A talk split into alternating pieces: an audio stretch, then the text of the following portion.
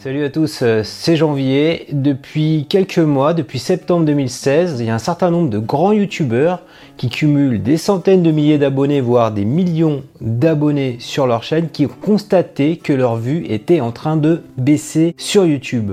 Il semblerait que l'algorithme YouTube ait changé récemment et désormais l'algorithme de YouTube donne moins d'importance au nombre d'abonnés et plus d'importance aux durées de visionnage des vidéos, le fameux watch time, le critère de ranking officiel sur lequel YouTube communique. C'est une opportunité intéressante pour les petits créateurs qui ont quelques centaines d'abonnés ou quelques milliers d'abonnés comme toi ou comme moi, mais c'est beaucoup moins sympa pour les vidéastes qui ont fait de YouTube un métier à temps plein. Il y a eu récemment quelques vidéos de PewDiePie, Squeezie, Pierre Cross, d'Absol Vidéo qui en ont parlé et le blogueur Blogmotion en a relayé certaines sur son blog. Je t'invite à aller voir son article. Je t'invite également à regarder la vidéo de Veritasium, The Reason for Declining Video View on YouTube. Je partage exactement la même analyse que le vidéaste, à savoir que le nombre d'abonnés a maintenant moins d'importance que la durée de visionnage sur YouTube d'une vidéo. Olivier de WebRank Info et Didier de la chaîne YouTube Virtual Soccer Game Show, donc euh, Didier est également contributeur officiel du forum de YouTube, m'ont demandé récemment de donner mon avis sur tous ces changements. Je vais donc profiter de cette vidéo pour t'en parler.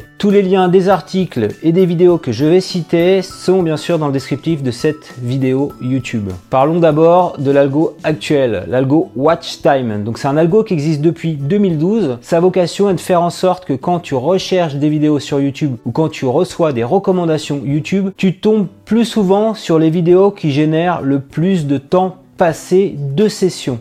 C'est-à-dire que YouTube va avoir tendance à te pousser une vidéo qui te fait consommer le plus de vidéos le plus longtemps possible dans une même session sur YouTube. Alors pourquoi YouTube fait ça? Parce que le business model principal de YouTube, c'est la publicité. Et donc plus tu restes longtemps sur des vidéos, plus ta durée de session est importante sur une journée sur des vidéos, plus tu vas consommer de la publicité. Et donc plus tu vas rapporter d'argent à YouTube. Donc tu verras sur YouTube plus souvent des vidéos longues de plus de 10 minutes qui te font consommer d'autres vidéos, donc qui te donnent envie de voir d'autres vidéos, au détriment de vidéos courtes ou de vidéos que tu quittes après 30 secondes. Alors il y a aussi un effet vertueux à se baser sur la durée de session, la durée de visionnage, le watch time, parce que si tu regardes une vidéo longtemps, a priori c'est que cette vidéo elle est intéressante et donc elle est plutôt qualitative. Bon il y a quand même des, contre-exemples, hein. c'est pas parce que tu regardes tout le temps une vidéo longtemps que c'est forcément une vidéo qui est, qui est très bien faite d'un point de vue réalisation. Donc on peut avoir comme ça des choses un peu, comme on dit dans le jargon, putaclic, un peu clickbait. Donc des vidéos qui te poussent à alimenter une curiosité un peu malsaine. Au travers de ce critère watch time, c'est quand je vais faire une recherche par exemple de Hunger Games, je vais plutôt avoir donc des réponses qui sont liées à Minecraft, donc au jeu Minecraft plutôt que la bande annonce du film. Et quand je tape Hunger Games, il y a plus de chances que je veuille la bande annonce du film. C'est encore à cause du watch time parce que du coup le jeu Minecraft, la petite vidéo là va durer 20 minutes alors que la bande annonce du film va durer moins de 3 minutes. Donc tu auras compris, même si globalement c'est plus qualitatif en se basant sur watch time, ça peut être quand même discutable sur ce qui est putaclic ou la promotion de vidéos plutôt euh, gaming. Tu vas approfondir ces sujets, je t'invite à regarder ma vidéo, bien référencer sa vidéo sur YouTube et Google. Maintenant, tu as grosso modo 5 façons de découvrir une vidéo sur YouTube. Donc, tu vas découvrir une vidéo quand tu fais une recherche sur Google ou sur YouTube, première façon. Deuxième façon, on va pousser une vidéo dans les suggestions de vidéos YouTube. Troisième façon, eh bien, c'est quand tu es sur un site web, sur Facebook, sur un réseau social, sur Twitter, et tu vas avoir une vidéo. Quatrième façon de consommer une vidéo, bah, tu t'es abonné à une chaîne YouTube et donc tu reçois une notification par email ou sur l'application YouTube. Et enfin, cinquième façon de consommer de la vidéo,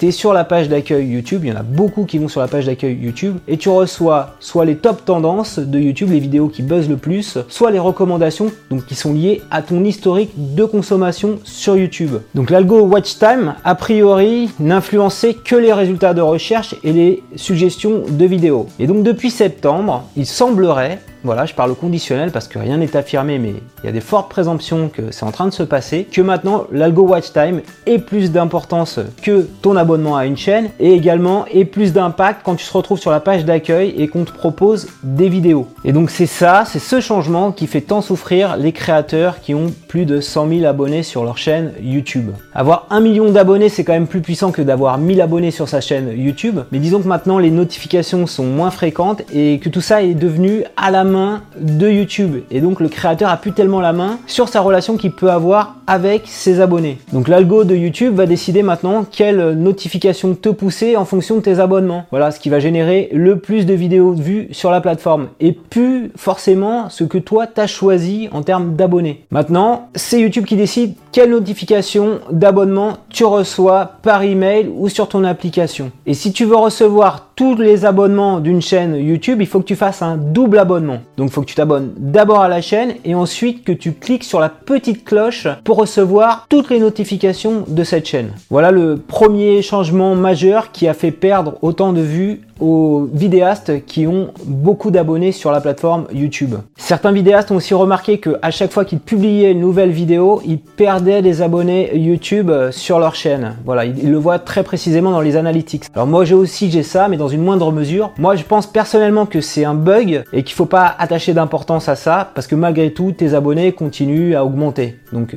t'en perds mais t'en gagnes plus. Donc deuxième chose qui a changé depuis septembre, c'est euh, ce qui se passe sur la page d'accueil YouTube. Tout ce qui est recommandations et vidéos tendance. Pour apparaître dans les recommandations en page d'accueil YouTube ou dans les vidéos tendance, il fallait avant presque obligatoirement être une grosse chaîne, avoir au moins, je sais pas, plus de 100 000 abonnés. Voilà, c'était pratiquement impossible si tu avais 1000 abonnés d'apparaître en page d'accueil YouTube. Alors les, vidéos tendances, ça a un super impact parce que c'est les vidéos qui sont affichées par défaut quand tu n'es pas logué sur YouTube. Donc n'importe qui qui se connecte sur YouTube va voir en premier euh, affichage au-dessus de la ligne de flottaison les vidéos tendances. Donc maintenant pour apparaître sur la page d'accueil YouTube c'est beaucoup plus ouvert. Donc n'importe qui peut apparaître quel que soit son nombre d'abonnés. Et donc c'est le, le critère de durée de visionnage, de watch time qui va faire en sorte que ta vidéo apparaît dans les recommandations ou dans les tendances YouTube. Donc un exemple concret euh, voilà, il y a une vidéo de Touche pas à mon poste replay. La chaîne a seulement 3600 abonnés et elle est promue dans les tendances YouTube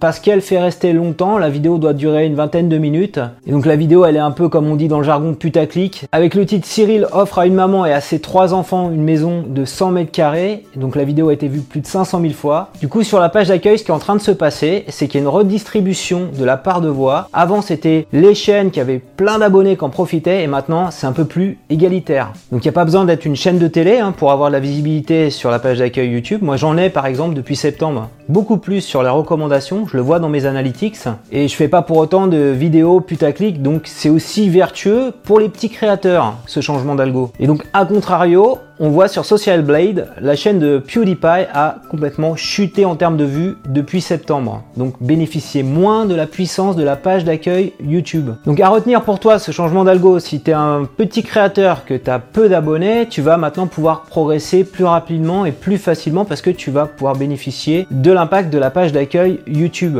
Avant comment ça se passait pour qu'un YouTuber émerge, il fallait qu'il soit un petit peu recommandé, qu'il y ait une collaboration avec un autre gros YouTuber. Donc c'était pas du tout égalitaire, donc fallait qu'il ait du bon contenu, mais il fallait aussi qu'il trouve un accord avec un YouTuber pour que celui-ci le mette en avant. Maintenant, les choses avec le watch time sont beaucoup plus égalitaires si tu fais une belle vidéo. Alors, si tu fais une vidéo putaclic également, et eh ben, tu vas pouvoir ressortir sur la plateforme sans avoir l'aide forcément d'un gros youtubeur. Donc pour les gros youtubeurs qui vivent de la publicité sur YouTube, ce changement est vraiment très très brutal. Hein. Je pense qu'il y en a qui ont perdu 30 euh, à 40% de leur vue avec ce changement d'algo. Et donc très clairement, c'est pas forcément cool la façon dont ça a été mis en place euh, par YouTube. Et moi, ça me rappelle un peu euh, la période 2011-2012 que les blogueurs ont vécu. C'est-à-dire que c'était Google qui à un moment donné a changé brutalement la façon de fonctionner de son algorithme. On est passé à l'algorithme Panda et certaines, certains sites comme mien ont perdu 50% de leurs visiteurs uniques et donc 50% de leurs revenus publicitaire. Alors ce qu'on a retenu à l'époque de tout ça, et euh, voilà le conseil que je donnerais aux, grands vidéastes, c'est de pas dépendre d'une seule source de trafic et d'une seule source de revenus. En l'occurrence, YouTube et la publicité. Il faut vraiment diversifier ses sources si tu veux continuer à exercer